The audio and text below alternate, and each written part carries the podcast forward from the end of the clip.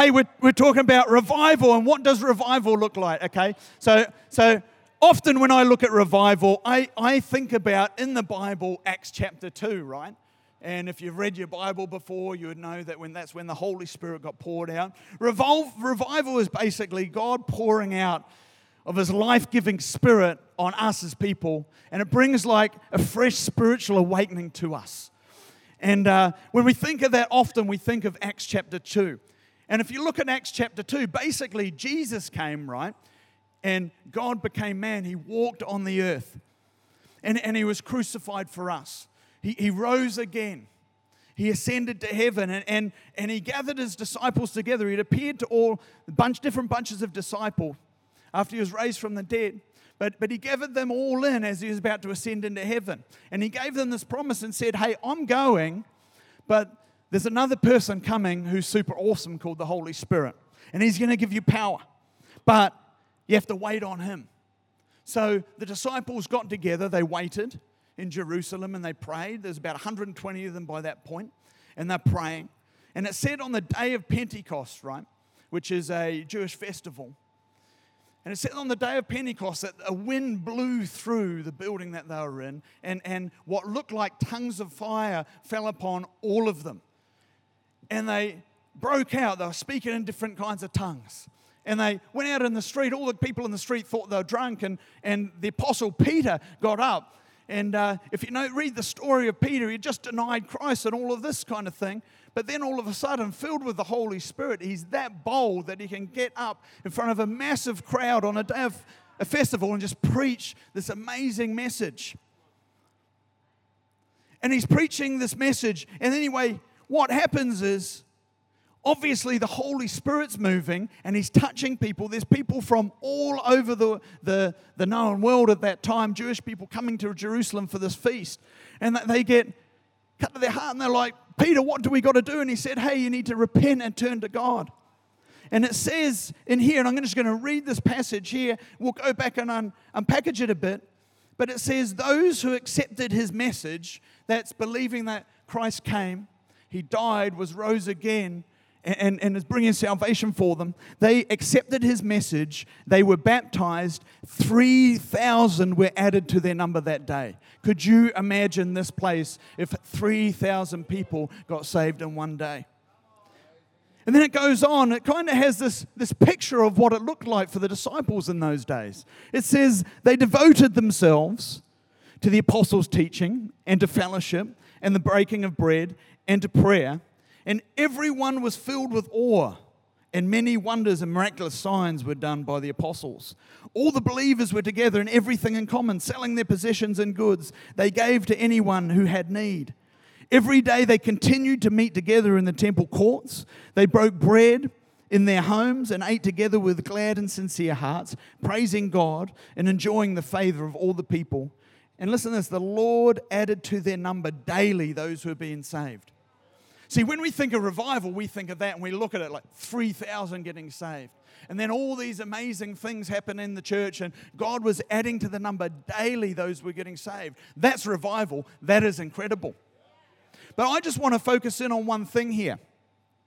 See, there's actually two parts to what I just read out. It says, hey, 3,000 were added, and then it says, they devoted themselves, listen to the language, they devoted themselves to the apostles' teaching, to fellowship, breaking of bread, and to prayer. And then it says, and everyone was filled with awe. So they devoted themselves, and then everyone was filled with awe. Miraculous signs were done. They hung out together. It was awesome. People were getting saved. But they devoted themselves and then everyone. Themselves and then everyone. Themselves and then everyone, right? So there's two sections. We often focus on the big picture, the 3,000 people getting saved, the, the, the amazing miracles happening, and rightly so, because that is absolutely incredible. I would be super stoked by that, right? But actually, the start of revival, and indeed, actually, the real impact of revival is actually what was happening in their hearts and in a season of revival for this church, it will be what is happening in our hearts. It's the themselves versus the everyone. The everyone is incredible. I love it. I'll be the first signing up on it. But I realize, first of all, there's got to be the themselves. There's got to be the what's happening inside of me. And we see it here as we read it. We look at verse 42, and it says, They devoted themselves. They devoted themselves. They devoted themselves. And it goes on, it says, to the apostles' teaching, to fellowship, to the breaking of bread, and to prayer. They devoted themselves. Now, who's ever played football here? Rugby, Aussie, whatever it is, right? If you've ever played football, you know about the dude, the fitness trainer, right? And, and, and, I just went on a conference down to Sydney, and, and there's this guy called the Sandhill Warrior, and he pretty much reminded me of every single fitness trainer I've ever had.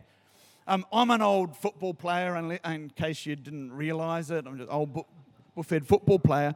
But I, every single football trainer I've ever met is exactly the same. They rock up at pre season training. There's two main things about them. First of all, they're masochists, right? They're all like, hey, rock up first night of preseason training. Let's do eight 800 meter sprints, and then we'll do a beep test after that, and then we'll do some more suicide sprints after that until everyone's throwing up. That's a football trainer. The other thing about football trainers is they've all got these ridiculous stories and sayings. I, I pretty much remember every single pre-season doing like 800s or suicide sprints or something to the, the, the, football trainer yelling out about the Anzac scaling the cliffs at Anzac Coves with only, you know, the, their spades protecting them from the hail of Turk fire. You know, like, or, or they just have these ridiculous tra- uh, sayings like, no one's ever drowned in sweat, Felix. The old favourite of the football trainer, yet start again because someone pulled up like two metres short from a sprint. And you have to start from the very beginning. One of my favourite ones ever, though, was bacon and eggs. And we had a specific football trainer, right? And his saying was just bacon and eggs. Whenever the t- going got tough, he just, bacon and eggs, boys. Bacon and eggs. You'd be doing a beep test and you'd be up at about 12 and bacon and eggs, boys. Come on, bacon and eggs. And he used to just yell this out all the, all the time. And the thing behind it was bacon and eggs, right? The pig was committed, the chicken was only involved. The pig was committed, the chicken was just involved.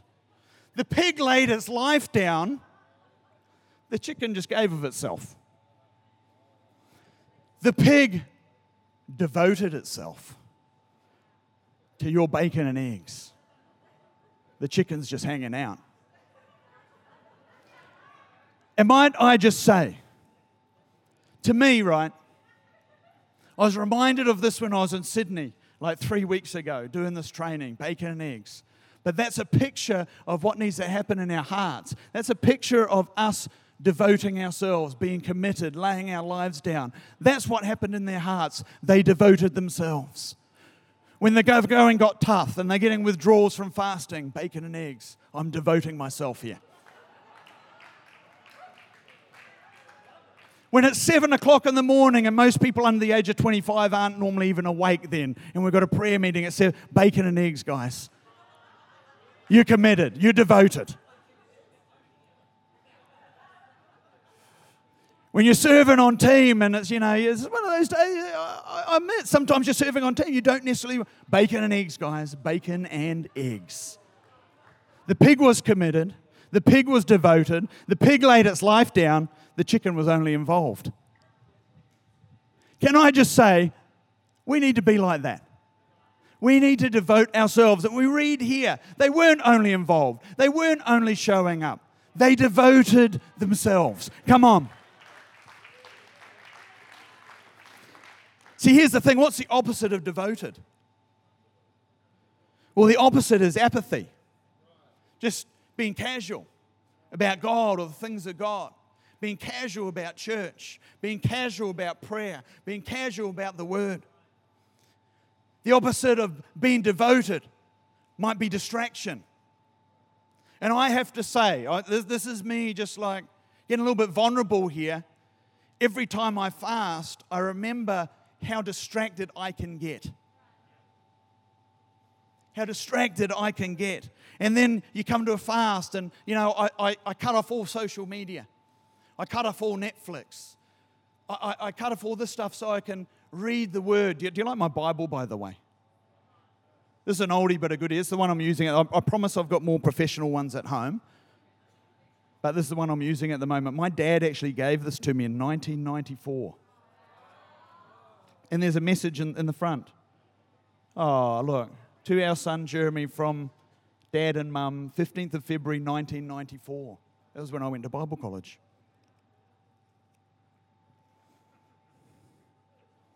Where was I? Distraction.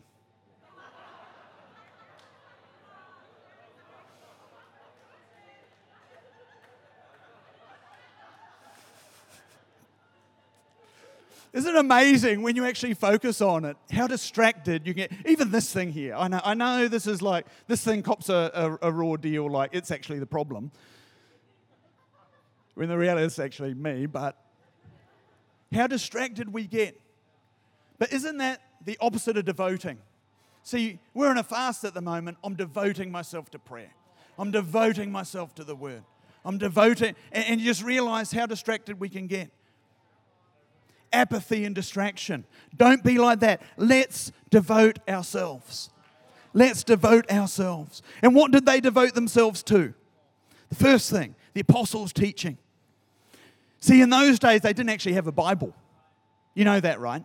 All they had was the apostles. The apostles had walked with Jesus, they'd been with Jesus, they'd spent time with him, so they would unpack Jesus' words to them, what he did, what he was like. They'd unpack the Old Testament.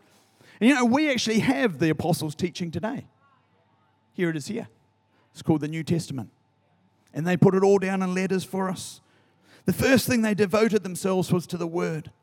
And I want to encourage us right now, our theme for the year is deeper in the Word.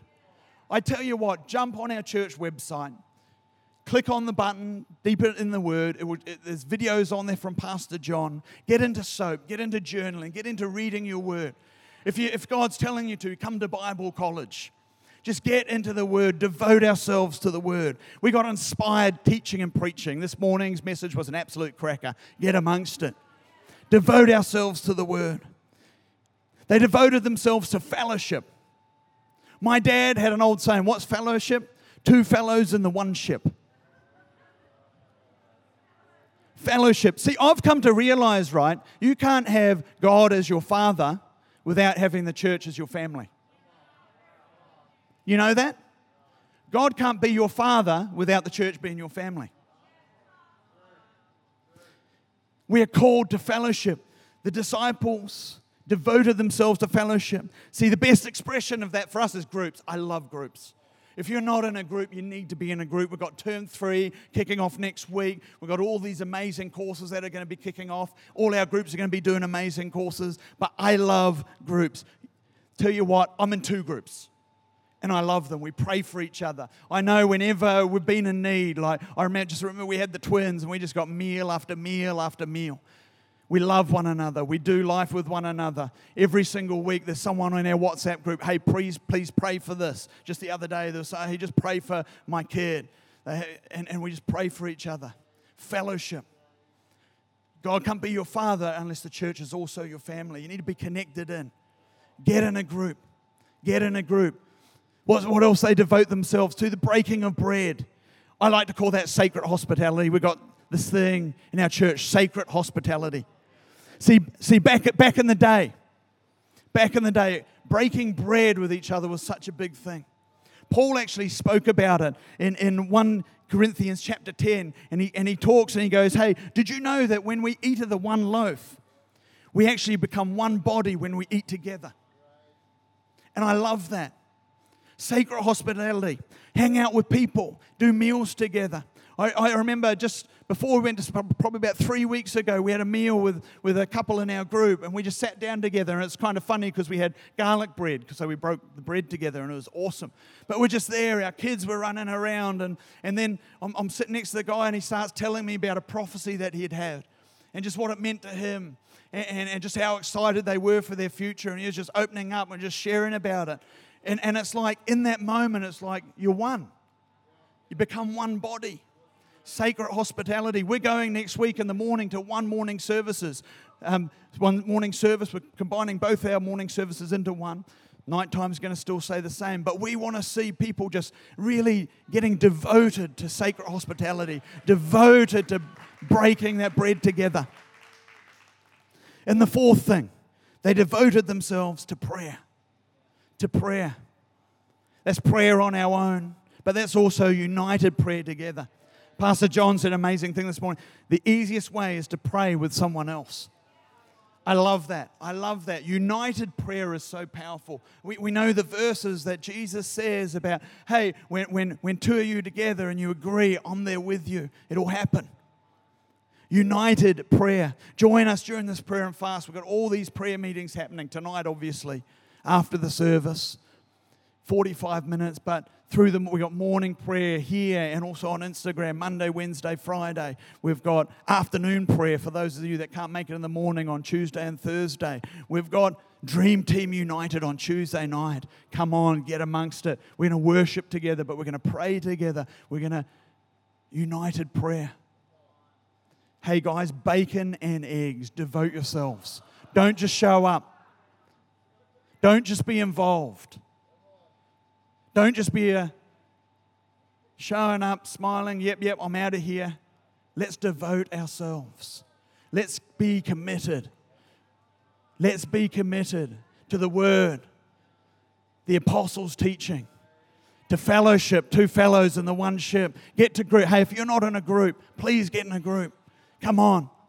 To breaking of bread and hanging out. If, if, if you've never had anyone in your home, just invite someone over. Invite someone, come to my house.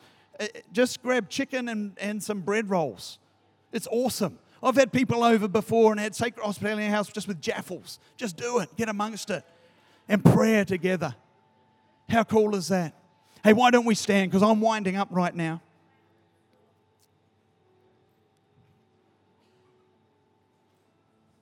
Why don't we close our eyes? Been a bit of fun tonight. But hey, there's actually a serious message to it and a serious point to it. I believe God is calling us to a fresh devotion to Him, a devotion to these things. I believe the Spirit is going to be poured out in this place. We are going to see souls and souls and people getting saved. We're going to see miracles and people getting healed.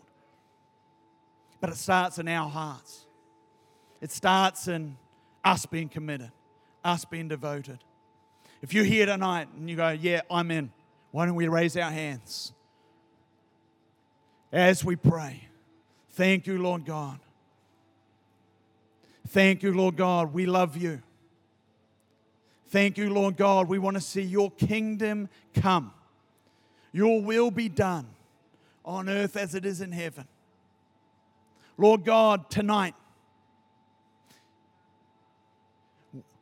we declare And we agree together. And we devote ourselves, Lord God, to your word, to your prayer, to one another, Lord God. God, we are hungry for you. God, we repent and apologize for apathy, for distraction, Lord. Lord God, we turn our hearts together on you. Holy Spirit, we ask, pour your presence out in this place. Touch hearts, Lord God. Touch us, Lord God. Shamboro ba ba ba ba ba. Thank you, Holy Spirit. Thank you, Holy Spirit. Thank you, Holy Spirit.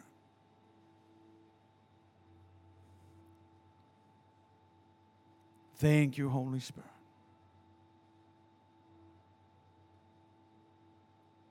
Amen. Amen. Hey, why don't you grab a seat? I just want to give an opportunity right now for, I don't know everyone in this room, I don't know where everyone is at. All I know is that, hey, the, the greatest thing you can do is know Jesus and meet Him as your own personal Savior. And you know, we, we, we talk about often, you know, truth and, and all of this. What is truth? I don't know what's true. I don't know why I'm here. And we talk about truth as in, you know, it's like two plus two equals four, or you know, the service started at 6 p.m. That's all truth. But can I just say to you tonight, right? The truth about God, the truth about your destiny, the truth about why you're here, it's a different kind of truth. And can I just say, if it's a different kind of truth, it always also takes a different kind of knowing.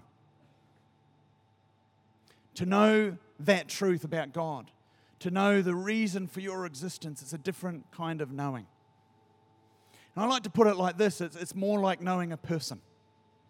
See, I can know that the service tonight started at 6 p.m., but I can also know my wife, and it's a different kind of knowing. I have to let her into my heart. I have to spend time with her and get to know her. And you know what? Knowing God is exactly the same. It's about knowing a person. His name's Jesus. I actually myself grew up in church my dad's a pastor. I grew up in church and I, I got to teenage years and I got all angry and I was just full of just anger and just turmoil in my spirit. And I went down to Sydney to hang out with some friends and end up at a church service exactly like this one with a guy preaching. And in this moment, he gave the opportunity to meet Jesus or to return to him. And, and in that moment, he, he was talking about it like I am about, hey, this is not about knowing facts, it's about a relationship with God. And that really cut me to the heart because I knew in that moment, hey, I grew up in church, but I knew all the stuff, but actually it's about me finding a relationship for God myself. And in that moment, I, I gave my life to God and was like, yes, God, I want to know you. And I want to give you that same opportunity tonight. I reckon there's probably three types of person here tonight. Maybe the first one might be maybe you're here for the first, second, third, fourth time, maybe, I don't know. But you've never, ever, ever invited God into your life. I'd like to pray with you to invite Him into your world.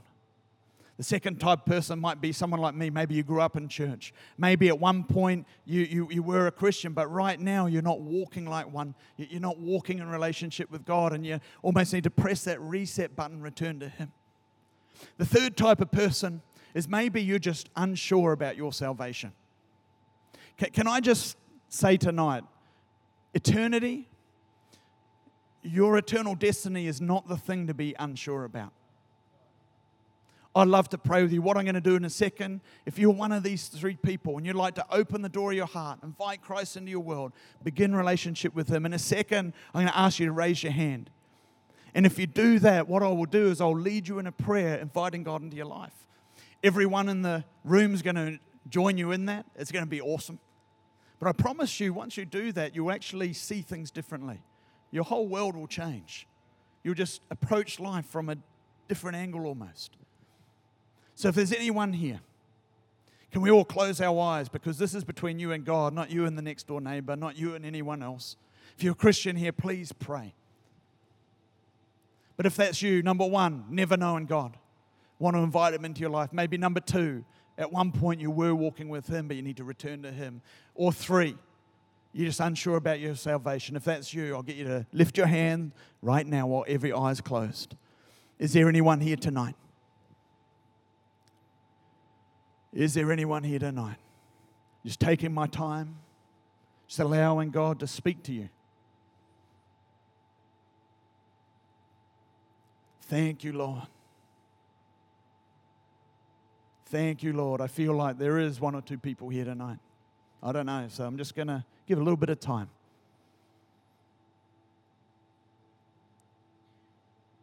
Is there anyone here tonight?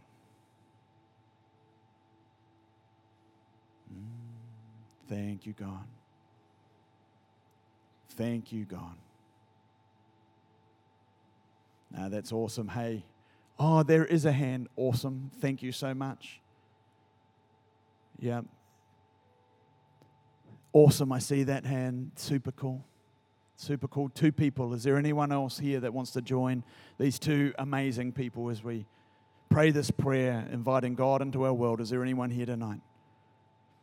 I can't give it much longer, but I, I know it's the greatest thing you'll ever do. Is there anyone else? No, that's super cool. Hey, we're going to pray this prayer together. So if you raised your hand, what I'll do is I'll say the prayer, and if you just repeat it after me, everyone else in the room is going to pray this prayer as well. Super cool. What we're praying is a prayer inviting God in our world. So why don't we start now? Dear God, I'm sorry. I haven't always lived life your way. But I thank you that you sent your son Jesus to die for me, to be raised to life, so that I might be saved. Fill me with your Holy Spirit. Show me how to live. I thank you that I'm forgiven, set free, born again, saved. Amen. Amen. Hey, that's so super cool that you prayed that. So awesome. So proud of you. Come on, let's give these guys a hand. Just so you know, the Bible says there's a party in heaven every time someone receives God like that. There's a party in this room too. We're so super stoked. Hey, can I ask two things if that was you? Keep coming to church, first of all. All right, just keep rocking up. The second of all, we have this amazing course called Alpha. And basically, what Alpha does, it just explains God, explains Christianity. It's amazing. Um, somebody would have seen you lift your hand up and would know that you prayed that prayer for the first time. They'll come and say hello, give you a Bible, and just explain Alpha to you and, and see if you can, want to do that. So, super cool. Hey, give these guys a hand. How awesome is that? And don't forget, guys, bacon and eggs. Be devoted, be committed don't just show up. Don't just be involved. Hey, but let's let, let, let's really seek God, see his kingdom come. Hey, thank you so much. I'm going to hand back to Isaac.